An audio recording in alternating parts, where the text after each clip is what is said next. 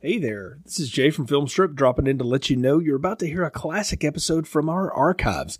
Some of these shows were produced before we called the show Filmstrip Podcast, before we used popcorn ratings, uh, had the standard intro song from Frozen Lake 121, or really even knew what we were doing recording and editing the show.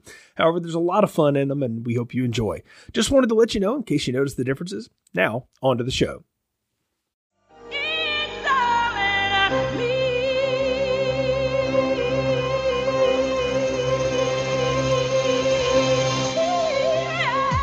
Welcome to Continuous Plays Romantic Comedy Retrospective Runaway Bride, featuring Anna McCoy Guess I can check that off my list of things to do. and Jay Newcastle. Oh, come on! We'll review the plot, talk about the themes, and give you our recommendation for further viewing. ContinuousPlayPodcast.com and Continuous Play are not affiliated with any movie, television, book, music, or publishing related company. All properties are copyright and trademark of their respective owners, and all rights are reserved. Welcome in to Continuous Plays Romantic Comedy Retrospective. This is our third episode, and tonight, I think I said it at the end of the While You Were Sleeping podcast, we get the band back together for Runaway Bride. I'm Jay. Anna. We're glad you have joined us. Like I just said, this is the reunion of Julia Roberts and Richard Gere. They're joined by Joan Cusack, Hector Elizondo, Rita Wilson, Christopher Meloni, and even Laurie Metcalf of uh, Roseanne fame. Directed by Garry Marshall, this film came out in 1999, was a big summer hit, uh, made over $300 million worldwide it was what was supposed to be Pretty Woman 2. We alluded to that when we talked about Pretty Woman Anna, that they worked on a script for a sequel to that forever. They can never really get anything together. So then they adopted this script, which had been floating around Hollywood about the same amount of time Pretty Woman had. It had been out there for almost 10 years before they finally made this movie. And and like I said, we get the band back together. It's Julia Roberts and Richard Gere all over again. Yes, and why'd they do this? That's all. That's all. That's the main question. Why? Why? Well, well, I'll tell I'll tell you why it's a ching because uh, you know, Pretty Woman was a huge hit, um, and they they wanted to try to cash on that chemistry again. You see this now. They don't necessarily directly sequel, but if they get a screen pairing that works between people, they'll stick them in different movies. They did this with Matthew McConaughey and Kate Hudson. Uh, they were in How to Lose a Guy in Oh, Two yeah. Days, and then they were in Fool's Gold. I think they've even done another one together. They, you know, they, they'll put people together. So I think this was uh, you know the same thing. That's been going on since the 50s or even before Right. then. Really, I mean that that's always happened in Hollywood. So they Well- tried to they tried to recapture the magic, and it it just ah, it, you know I feel the same way you do. I just have a weird feeling about this going into it. Well, another thing, if you look at Julia Roberts' filmography, if you look, she did um, Pretty Woman, like we said, in 1989, and that was kind of her break. That was her breakthrough role, of course. And if you look at the early 90s, from about 91 to 95 or 96, she didn't really do much of anything. She didn't have. She had stuff like The Pelican Brief and I Love oh. Trouble and Oh, she she something was to talk about. I mean, she did movies and worked continuously, and they were pro- they were maybe modest hits, but nothing like a Pretty Woman or even Runaway Bride. But then you hit '97, and she's got My Best Friend's Wedding. Then '98, she's got Stepmom, and then '99, she's got this and Notting Hill, and she's kind of in that zone. well You know, yeah. it's before Erin Bro- Brockovich, but after Pretty, but after Pretty Woman and after My Best Friend's Wedding. So she's kind of hit at this point in her career. She's kind of hit that zone, you know. Yeah, this is before she got into a steady stream of hits. She was in a lot of movies. Mm-hmm. Don't know that any of them were a big hit. That's a fair enough statement. She was in a lot of things that were star vehicles built for her that maybe worked, maybe didn't. I would say Sleeping with the Enemy works really well. That's a good film, but another discussion for another day. Pelican Brief is good, not so much because she's in it, but the story worked. I Love Trouble is awful. Um, uh, her and Nick Nolte are completely unbelievable together, almost as unbelievable as her and Gere now. Uh, Something to Talk About is terrible. Um, Michael Collins was boring. Conspiracy Theory is kind of off the rails. There, there's a lot of movies in there that just there's pieces of them that work. There's some of them that don't. But you're right. She never really hit it strongly until 98 when she started doing more serious stuff. Stepmom, Mhm. Notting Hill, even as a romantic comedy, is a little more serious. Erin Brockovich, the you know, big drama. Um, she was in a few other pieces here and there, and then, you know, then she was in uh, uh, Mona Lisa Smile, which was a big movie for her, and then she did Closer or Closer, um, and and then has since just sort of worked as she's wanted to here and there. But she was a star in, in the time in between Pretty Woman and Runaway Bride, but maybe didn't have the big hit that she hadn't recaptured what what uh, Pretty Woman was again. You look at Gere too, his his career after Pretty Woman. I mean, he was already a star. He did Pretty Woman, and then he came out with. You said it last time. He does a lot of these suspense thrillers. So he was in Final Analysis, and uh, he was in Intersection and Primal Fear, and movies like that. He didn't really go back to romantic comedies until Runaway Bride, and I would argue he didn't do it. He's never done another one since. People would try to tell you Chicago is a romantic comedy. It's No, really- it's, no, it's, no. It's, it's not. Uh, and nothing else he's done. He's really stuck with the drama stuff since then, or the suspense stuff, which is kind of what he does. So this is a, this is an, an interesting take for both of them. Before we get any further, though, we got to do a plot summary, and I'm, I'm going to sum this one up as easy as possible, folks. Gere plays a writer named Ike. He works for the USA Today. He's a columnist, and he is approaching deadline. He has no idea what to write about, so he's hanging out at his favorite bar, trying to come up with an idea, and somebody there tells him about a woman who engages or becomes engaged to men and leaves them at the altar. And we get the impression that he was there for one of those times, or he was one of them. Even I, that was kind of fuzzy to me. But anyway, he writes this story about this woman who can't commit, and he just throws a lot of stuff together in it without checking his sources. Well, of course, she finds out about it, and the woman uh, we're writing about is Julia Roberts, a character named Maggie. He, she finds out about it because, of course, the whole world reads this paper. Um, her family and friends find out about it. She contacts the paper, clears up a few missed facts. He gets fired, so he goes on this journey to meet her to get the ultimate scoop on why this woman is the runaway bride. And we should mention his boss is his ex-wife, played by Rita Wilson, Tom Hanks' wife, who's now married to Hector Elizondo, um, and she agrees to give him this chance. He goes to this rural town in in Maryland, meets Maggie, and of course, at first they hate each other, but her family kind of embraces him. He embraces the small town life. They go back and forth and round and round about each other. She's engaged to another man at the time. We kind of see where that's heading. And ultimately, what do you think happens? They wind up together, but she leaves him at the altar only to go back and find him in New York and then ultimately propose to him and then they ride off in horseback together. And there's a lot more to it than that, but that's the basic story of Runaway Bride.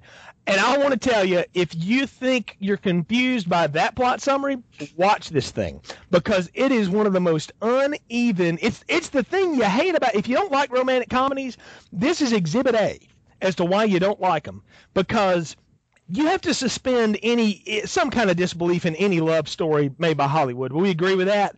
But I agree. but in this one, you have to be a moron to buy any of these people at all to be real people that actually would exist in the world. and I don't understand in that respect, and I'll get more into this when we watch Sex and the City. But in that whole respect, I don't understand these people's fascination with weddings.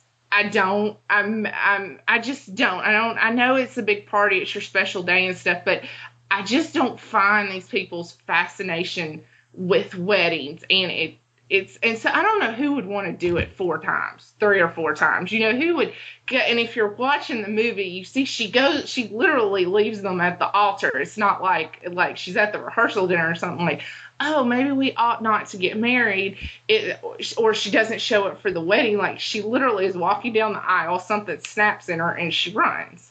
And I don't get that. And that was just a question I had this whole movie. Like, why would you plan these weddings? And another question I had and this will go back is that she if you watch the three the three men all have like one thing about them i guess is how you could say it and i don't understand why she's changing for them like one guy's real kind of a he's a like a musician and they do this real kind of hippie wedding and the other guy eventually becomes a priest and they do this big flamboyant church wedding. The other guy's like into bugs or something and they do this real kind of nature forest tree hugging wedding. And it's just like it's like that's not you girl. I know this so why are you doing all these weddings? And it was very frustrating. It just got on my last nerve. So there that's all i have to say about that.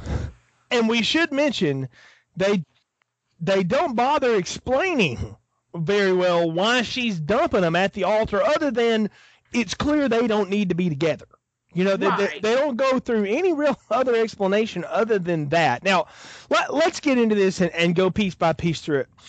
We said from the outset the first thing we get is Gere walking down the street in New York, and he's on his cell phone and he's calling like his friends, and he's he is desperate for an idea. Now, having worked for a very short time in my life as a writer, I can understand the deadline of I've got an hour to write my column this week and I have nothing to say.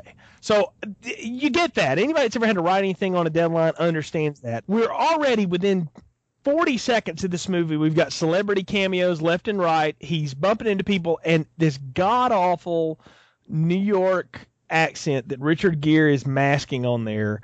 I, I it's not how he says. If you've seen him in movies like Pretty Woman, uh, he- the way he talks is the way he sounds. The guy's from Philadelphia, for goodness sakes. Okay, it's not like he's from Canada or, or, or you know New England or something. He doesn't have a real distinctive voice. He's got a pretty generic voice, but he's he and he slips in and out of this accent the entire movie, so it drives me nuts. But he's trying this whole New York thing, you know, and he's and he sounds ridiculous, and he looks even more ridiculous and and he's walking down the street and he has no idea what he's doing. He walks into his local watering hole and he's in there and he's just stumbling for ideas and he's just begging for ideas.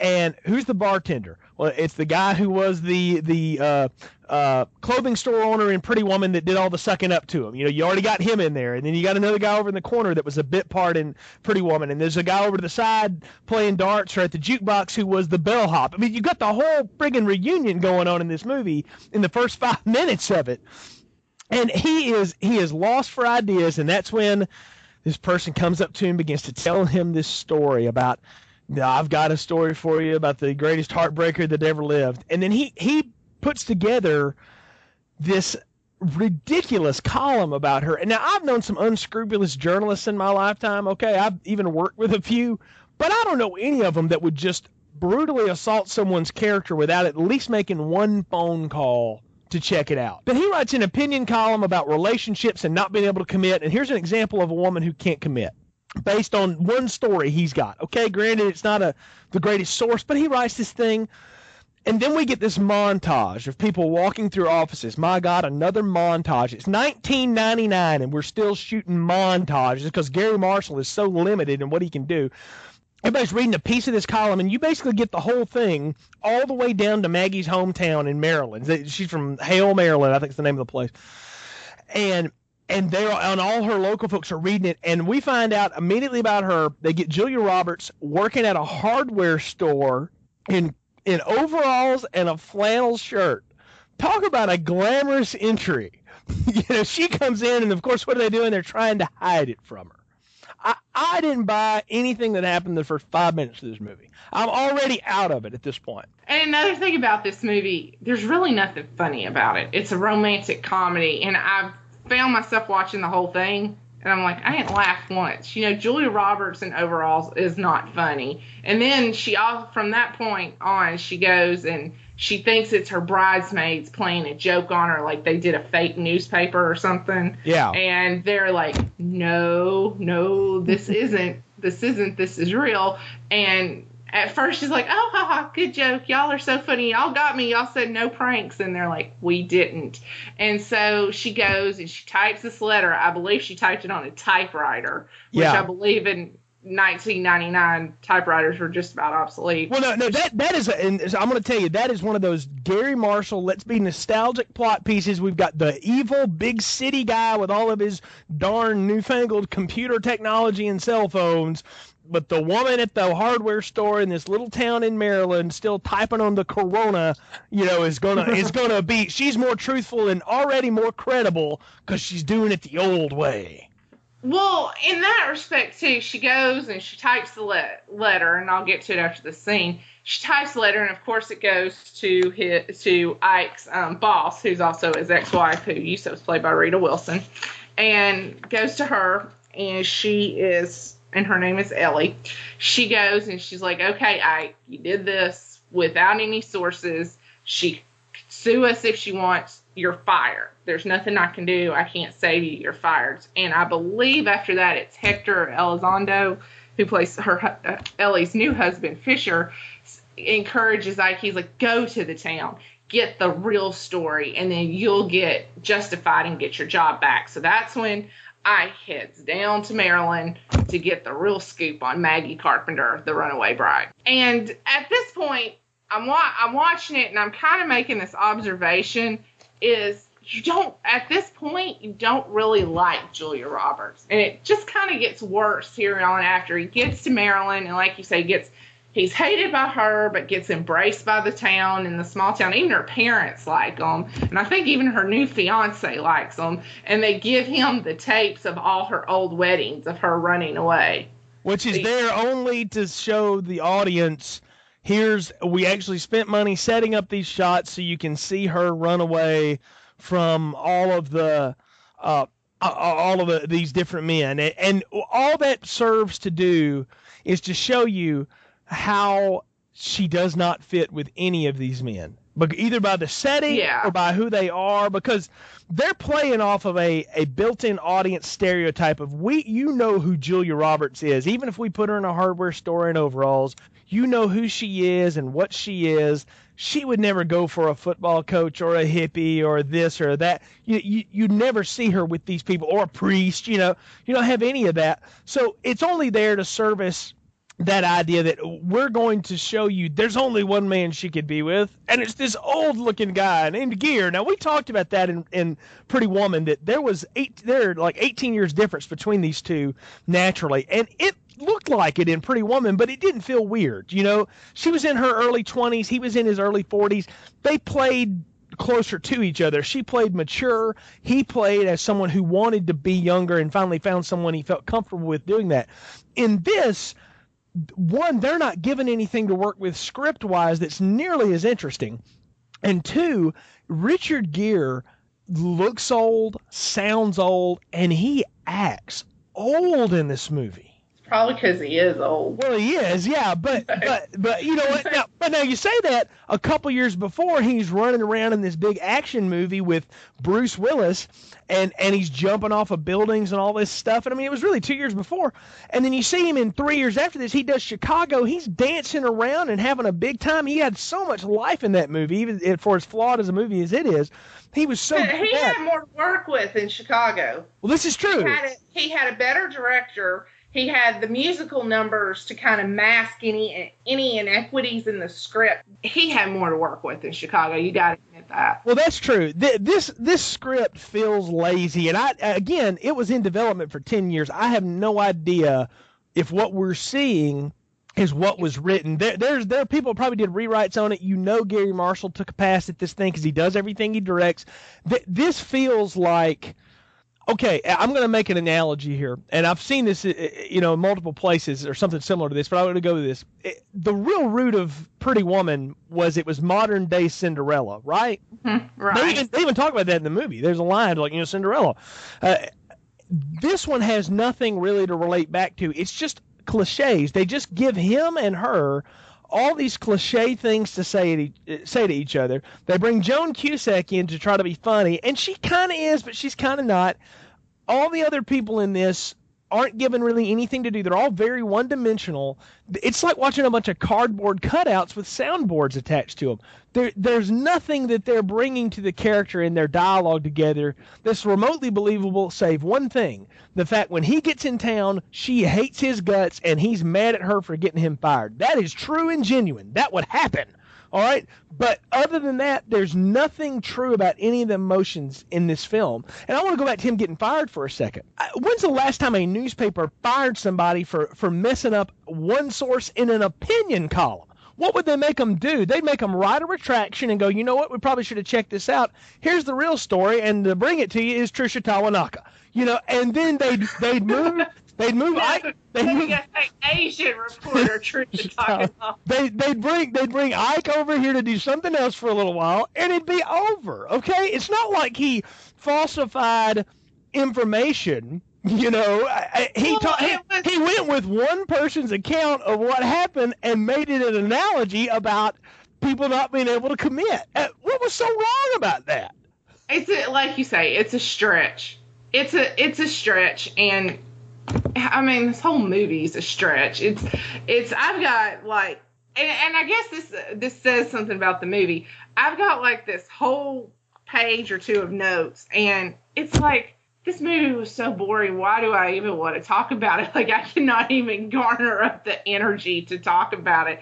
That's how kind of bad and out of my mind it was. And I I remember seeing it in the theaters. I think my husband and I were dating, first dating at the time, so I probably went with him and saw it. And um, because he loves Julia Roberts, and um, we went to see it. And this is the only other time I've seen it since I saw it in that movie theater back in 1999. This is it. This this time watching it like last week for this podcast is the is the only time I've seen it besides then. And I, then I was watching it, I'm like, wow, this is a really bad movie. That's what I was thinking as I was watching it. You know, I remember watching this when I was in college. I think I went on a date to it as well. Couldn't tell you who I went with, but I, I remember going to this and I remember walking out of it feeling really disappointed because I went in expecting Pretty Woman. And why did I expect that? Because it's billed as this is what that was going to be. This is that that reunion of the whole group, and we've thrown in some new people that are sort of interesting. You know, uh, uh, Christopher Meloni, who who most of you will know as as as Detective Stabler from Law and Order SVU, and he's wonderful on that. He's he also is. on Oz. I mean, and, and is a funny guy. Uh, is very funny you see him in this and you kind of expect uh, you know i could buy him as a football coach. But he's so one note and there's so little for him to do he's boring he's wasted in it. Joan cusack who's really always going to play somebody's sister usually her brothers or or somebody's friend or something she's like that. she's always the sidekick. She is and, and i'll tell you even she's kind of wasted in this thing. And and the chemistry that Gere and Roberts had together that worked so well in Pretty Woman there is none of that here. All of their scenes together are forced, they're fast, they don't last. It just feels it feels off and it's not it's a combination of things. It's the differences in their age and the fact that they look eh, you know 10 years had changed the way both of them look drastically.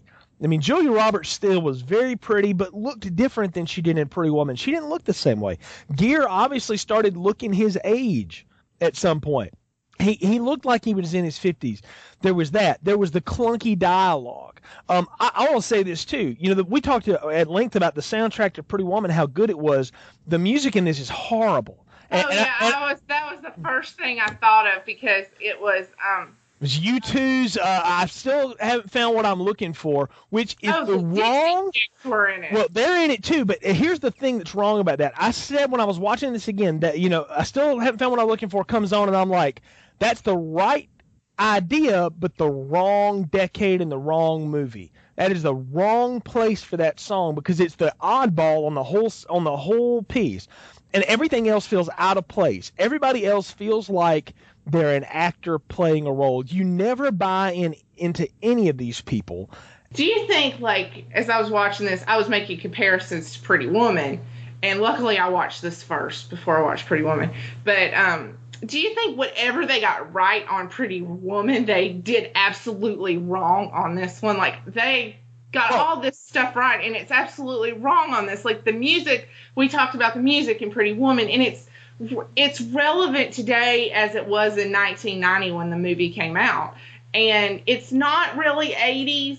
It's not really 90s. It's this. I heard it. It was it was totally 90, 1999 because I, I heard um which it fits. I'm not saying, but the Dixie Chicks Ready to Run, mm-hmm. and this is at the height of their popularity. And also, um, Martina McBride has a song in this, and this is that era when Shania Twain and Faith Hill and Martina McBride were all crossing over into pop.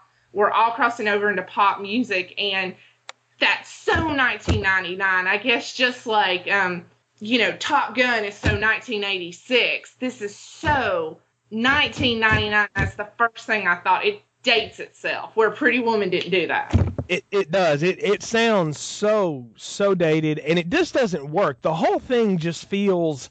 Oh, if you ask me, did they get everything wrong that they did right the first time? Well, they just tried to do all of that again with the wrong story. And mm-hmm. and I don't know if it's true or not. There's you know there are a couple reviews out there that said this was intended to be when it was written as a dark comedy. This might have worked. It probably wouldn't have worked with these actors, but it might have worked that way. I've seen people that said it was written more as it was supposed to be a real serious drama about commitment and that you know it didn't work out. It this is the formula gone wrong. And I understand in, in certain kinds of films you're going to get formula. With romantic comedies, there's a bit of a formula to them. Pretty Woman helped invent some of the modern formula for that, okay? And we keep holding that one up as, as a standard. You know, While You Were Sleeping was not a bad version of that formula either. In fact, it was sort of the, the girl next door version of that formula, but it works too in its own right. This thing is we just do the remake. It's just it's we just rehash it all and we just throw people in cute scenes and we have cute animals and shots of Julia Roberts walking around smiling and her and Richard Gere together and they talk and there's going to be love. And that's just sort of all you get from it. You know, they, it feels so weird and so forced and maybe when you're younger you watch this and you get kind of googly and silly over it, but you go back and revisit it and there's just nothing there. There's no one there you care anything about. Bob who uh, we say Christopher Meloni, the football coach, he's going to be her latest, you know, marriage or whatever. He treats her so awful in this movie. There's no way he would ever, ever uh, be able to, to be with a woman like this. Even for what little we know about her character at this point, you know they don't fit together, and you you begin to wonder: Is this woman just mean? You know, does That's she? exactly yeah. I down. I wrote. I, I mean, exactly. She is. A, she is an older version of a mean girl. Mhm. That's what she is. She's that girl that can get any date she wants and just kind of disposes of them like okay well i'm done with you move on. Move on. And there are people who are really looking for someone you know someone to spend maybe you don't want to marry them but someone to spend time with someone to do stuff with. And this girl is just getting them and then she gets all flirty. She has to be flirty. And and you say that in, at, at the point in the movie where richard gere not only goes to all her old husbands he goes to her friends and her community and stuff, and learns that she dated Joan Cusack's hu- Joan Cusack's husband, and she she's and she's like, oh yeah, he dated Maggie in high school, and they're playing softball, and Maggie's down there go you know making noises and bouncing up and down and cheering them on and stuff, and it shows that it's really bothering his wife, and she just doesn't care. And the other thing about these men is they really cared about her and she just ran away and i don't think she realized that they really cared about her and she was she hurt them. And she just kind of goes about her life like lottie da lottie da and also she gets this scathing article only and when you're going back to the article who gets fired for an opinion column for not Mhm. citing a source in an opinion column so, someone like this mean girl would be the one to write the nasty letter and get the guy fired because But- and but again- all the uh, chips fall in her court and you just want and as another girl you just want to slap her men don't want to slap her as another girl you just want to slap her You know what? You you have hit a, a point there that is another big flaw of this movie. In in Pretty Woman and in While You Were Sleeping, you've got female protagonists who, by their choice of vocation or choice of situation, are not exactly doing the right thing. Okay, Julia Roberts plays a prostitute in Pretty Woman. Vivian's a prostitute. Uh, in While You Were Sleeping, Lucy basically goes along with a, a misunderstanding and a lie to be next to the guy she's sort of been dream dating this whole time and to you know get close to his family because she doesn't have her own family. These are not people doing the right thing but you feel sorry for them because because they're built into as you realize they're in situations that were a little bit beyond their control and they're just trying to look for something better.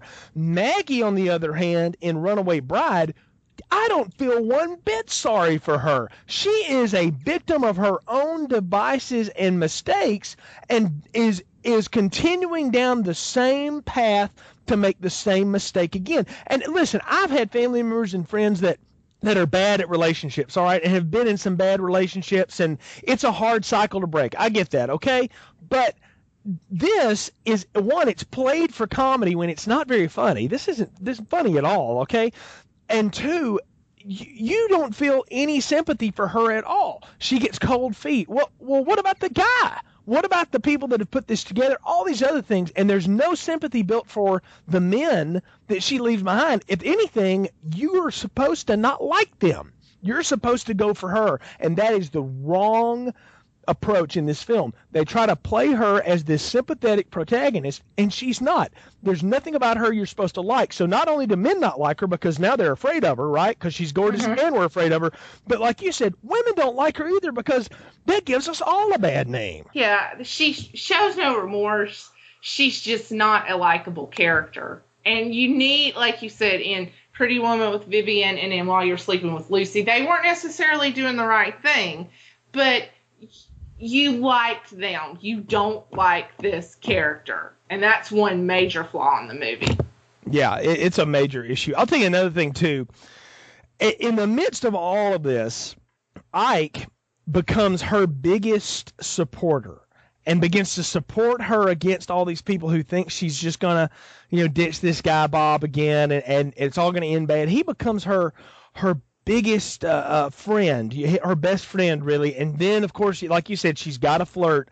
She starts having feelings about him, and they they start uh, you know hitting it off a little bit. And, and I had no reason to believe at all that he would ever feel sorry for this woman. Any good reporter and any good writer would have blown into town, gotten with the ex-husbands, gotten with the friends. He already had his story. All right, he'd even talked to her at this point. He had his story. He should have gotten on a plane, gone back to New York, typed it up, handed it to his boss, got his job back, and walked away. And that's what a real person would have done. But because the plot needs him to fall in love with her, he he develops sympathy for her, and then she starts to really like him and go, wait a minute, a man who defends me, even in spite of all the awful things I've done, maybe I should be with him. And you can you can see the breakup coming for the fourth wedding, twenty minutes before they ever do it. Oh, yeah.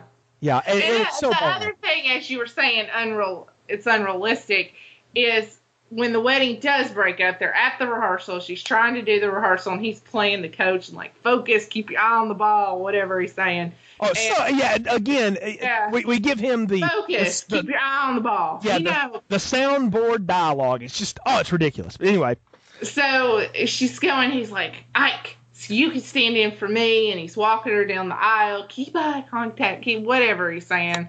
And she um, goes and starts kissing Ike, and he leaves in a huff. And no man is going to put up with that, even if it's Julia Roberts. No man's going to storm off in a huff in his truck and then the next day attend the wedding like everything's fine. Like, oh, it's okay. If I had to lose her to anybody, I'm glad I lost her to him. This guy who just blew into town like two weeks ago. yeah. What's his what's his relationship with Ike? He met him what a week ago. Yeah, Yeah. exactly. It's like, well, if I had to lose her to anybody, I'm glad I lost her to Ike. Oh yeah, he just came into town two weeks ago. You don't even know the person, and you're glad you, you he, he she left you for him. Yes, that makes perfect sense. And you're you're a co- and if you're a coach, you're probably uber competitive and probably have lots of testosterone. So yeah, you're not gonna be mad. Well, you're not- not gonna be angry. You're just gonna storm off in your truck, and the next day you're gonna be fine. You're gonna be a little upset. You're gonna be a little rigid, but you're gonna be fine. Well, yeah. He, not only does he come back, but we should mention now. Ike and, and Maggie are now going to get married because we've already got the, the the the church set up. So much like the Brady's in Hawaii, we might as well go ahead and get married while we're here because that again, that's what the plot needs us to do. And so they're going to get married now, and uh, he comes back, and I guess he's supposed to be the best man. I don't know, but as as I said in the plot summary and as predicted, what happens right before the wedding? She gets cold feet and she leaves Ike at the altar and she jumps on a FedEx truck. Thank you for your sponsorship. And and he can't catch up to her and there's sad music and everybody's sad and it's this big letdown. And I'm going to tell you right now. I said and I wrote it down in my notes. She should uh, the movie should have ended with him going back to New York with the story in hand, turning it in, and it becoming like a, a bestseller, like he turns it into a book or something like that. And she sees him year, you know, sometime down the line at a book signing, and he signs a book to her like, "Thanks, this is the greatest thing that ever happened to me." And that's how the movie should have ended. All right. That would have been a much better ending. But no, what what do we get? She goes to New York, plays with his cat in his apartment. So now she's into breaking and entering, we should mention. And they begin to talk, and she gives him a box with what in it? Running shoes. Reebok running shoes, I might add. Thank you for your sponsorship. And and she says, I'm turning them in. And then she proposes to him, and it's the sappiest line ever. You can go look it up on YouTube if you want, folks it's all about I can't promise it's going to be easy, but I'll not run and all this just silly. Again, it's it's Hallmark card. I, am beginning to think George Lucas began to write some of the love story of this after seeing what he did with the Star Wars saga, because it's so contrived. And what happens? They they wind up getting married on this private little hill, and then they ride off on horseback together. That's the ending we got, and it felt so blah yeah, it wasn't very satisfying. It wasn't, you know, it would have been more satisfying your ending. That would have made me happy. You know, she finally got her her comeuppance in the end. Finally, you know, someone didn't take her crap. Someone saw her for who she is, and she didn't get to do what she wanted. So, yeah, she got she got her comeuppance, and then no, she gets the guy in the end, and so this unlikable character gets the guy in the end. Yeah. You know, that's just not that's just not a good movie. It's it's ten years later, it's way worse than it was ten years ago. You got anything else in this you want to go ahead and eat? No. Okay. Well, I, this movie has exhausted me. I don't know why. I've I've dra- I'm like this is such a bad movie. I actually, and it was one of those ones I watched at work. Mm. And I was just like, oh my god, this is horrible. Anyway, the only thing I have to say is I never thought 1999 could be dated, but it is. I feel really old now. Well, I think we kind of know where this is going based on the tone of this, but just for formality and consistency's sake, Anna, what kind of play review do you give Runaway Bride? Never play. Yeah. Never. Just leave it alone. Watch Pretty Woman again. I don't remember this movie being as bad when I watched it in 1999, but maybe I was looking at it through 19 or 20 year old eyes versus 30 year old eyes. Well, you, you know, it wasn't any good when you were 19 either. I got news for you, okay? Well, well, in that case, I must have been in the theater making out with my husband or something. well, at least you got some entertainment out of it because Richard and Julia sure enough didn't bring it. Yeah, that was better than the movie, obviously. I'm, I'm sure it was because you're still married to your husband and you're never going to watch this movie again. Exactly. I, am gonna I'm gonna echo that. This is a never play. Uh, I, this isn't even worth uh, so bad it's good. It, this there's nothing no. there's nothing here for you. If you liked Pretty Woman and if you liked While You Were Sleeping and you like romantic comedies, you're gonna be incredibly frustrated by this. No matter how into the moment you you can get or can be, there's nothing here worth salvaging. This thing should be left alone. Never play Runaway Bride. Period. Thank you again for joining us on our romantic comedy retrospective. We're three episodes in. We got one to go. And Anna, the next one I know is near and dear to your heart. It is. It is. We are going to review Sex in the City, the movie. We'll see you next time. Thank you for listening to Continuous Plays Romantic Comedy Retrospective. Check out our other retrospectives on continuousplaypodcast.com. Continuousplaypodcast.com and Continuous Play are not affiliated with any movie, television, book, music, or publishing related company. All properties are copyright and trademark of their respective owners, and all rights are reserved. Tune in next time as we revisit Sex and the City.